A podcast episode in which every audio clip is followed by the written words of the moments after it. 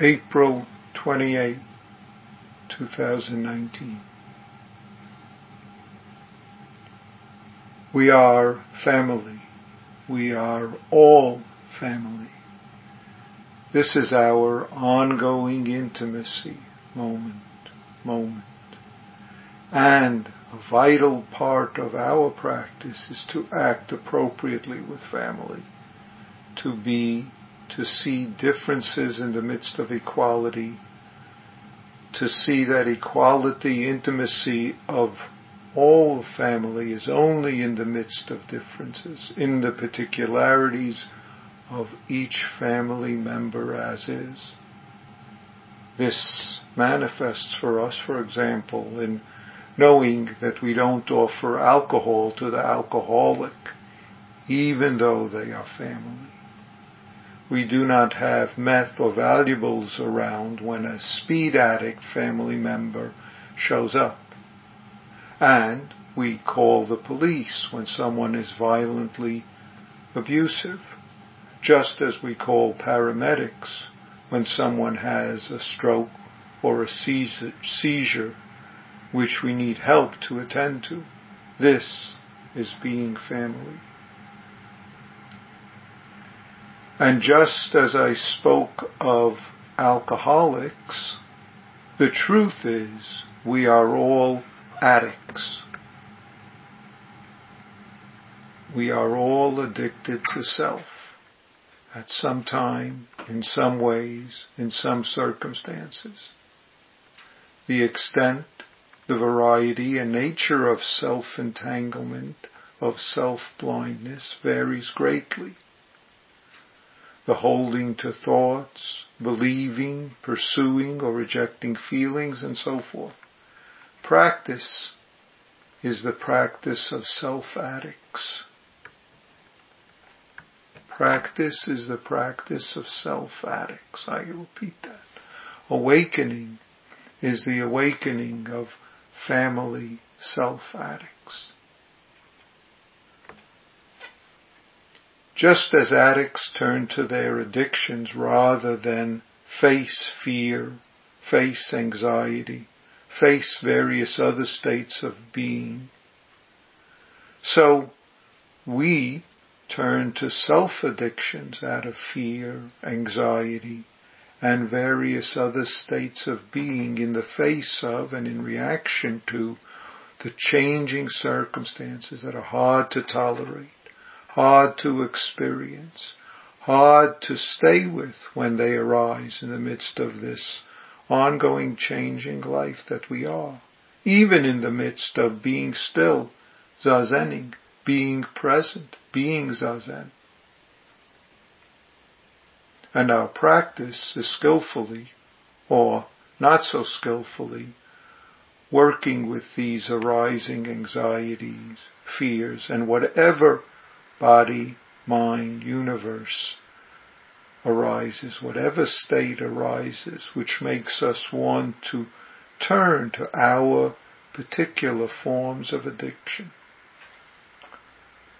When we notice those addiction forms, it is important for us to engage in what is skillful in our life practice, whether it is labeling thought, noticing, being, breathing, experiencing, being koan, chanting, bowing, or other particular practice supports and nurturances, all of which enable us to be right here, enable us to open to what is hard to be open rather than turning to our particular addiction, to our tendencies of turning from this moment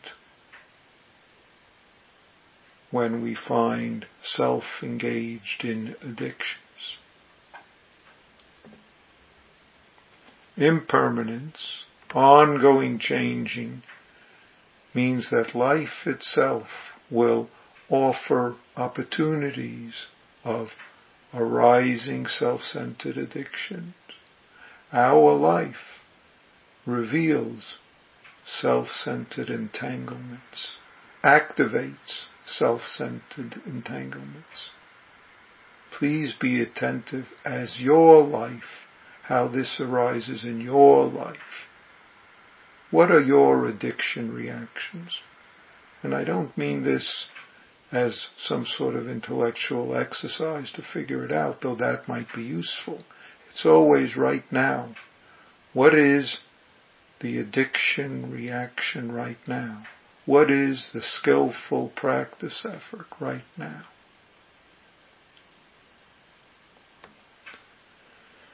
Precepts are one way that helps us notice, become sensitive to, and practice with these self-addictions arising. The impermanence manifesting this moment bodily in and with others, in and with the world, with physical mental universe. All of these seem to call forth reactive habits of various sorts our particular reactive habits, which are our particular holding to self, our caught entangling in self. These are our moment, my moment, your moment, practice opportunities. These are my, your, our practice effort supports in the face of our tendencies of suffering, harming, all sorts of reactions.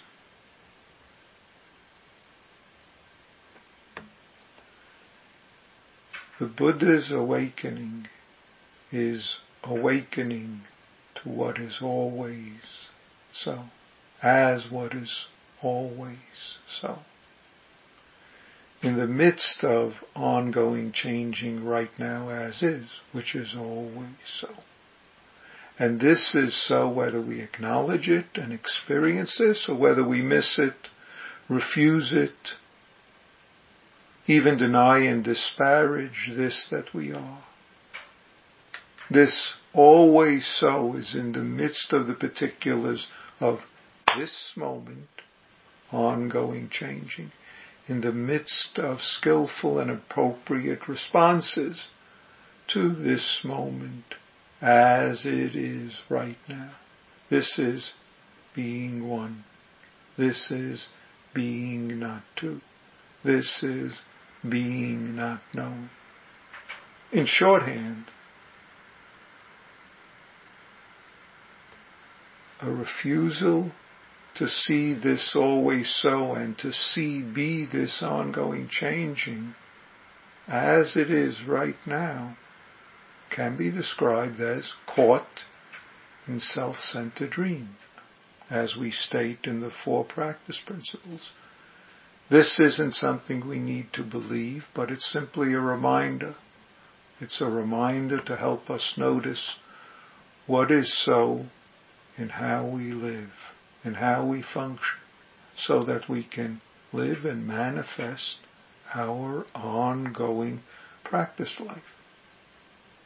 And we have supports and encouragement in this because our life circumstances deny and challenge self-centeredness all the time.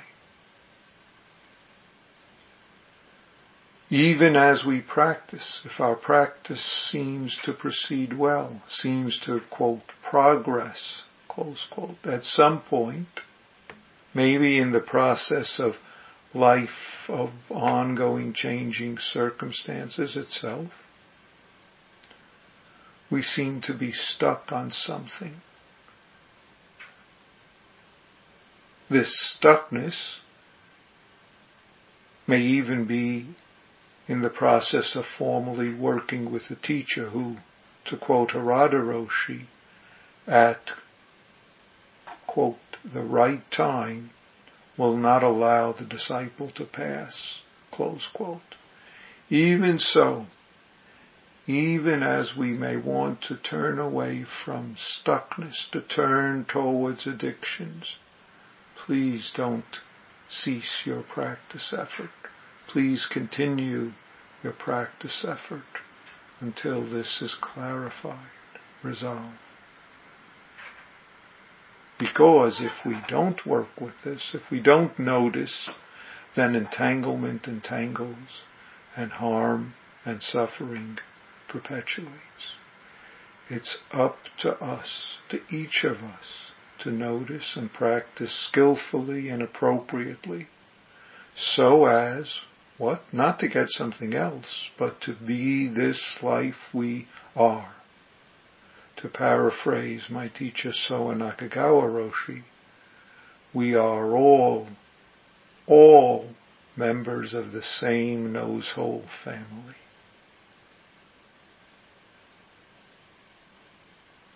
Thank you.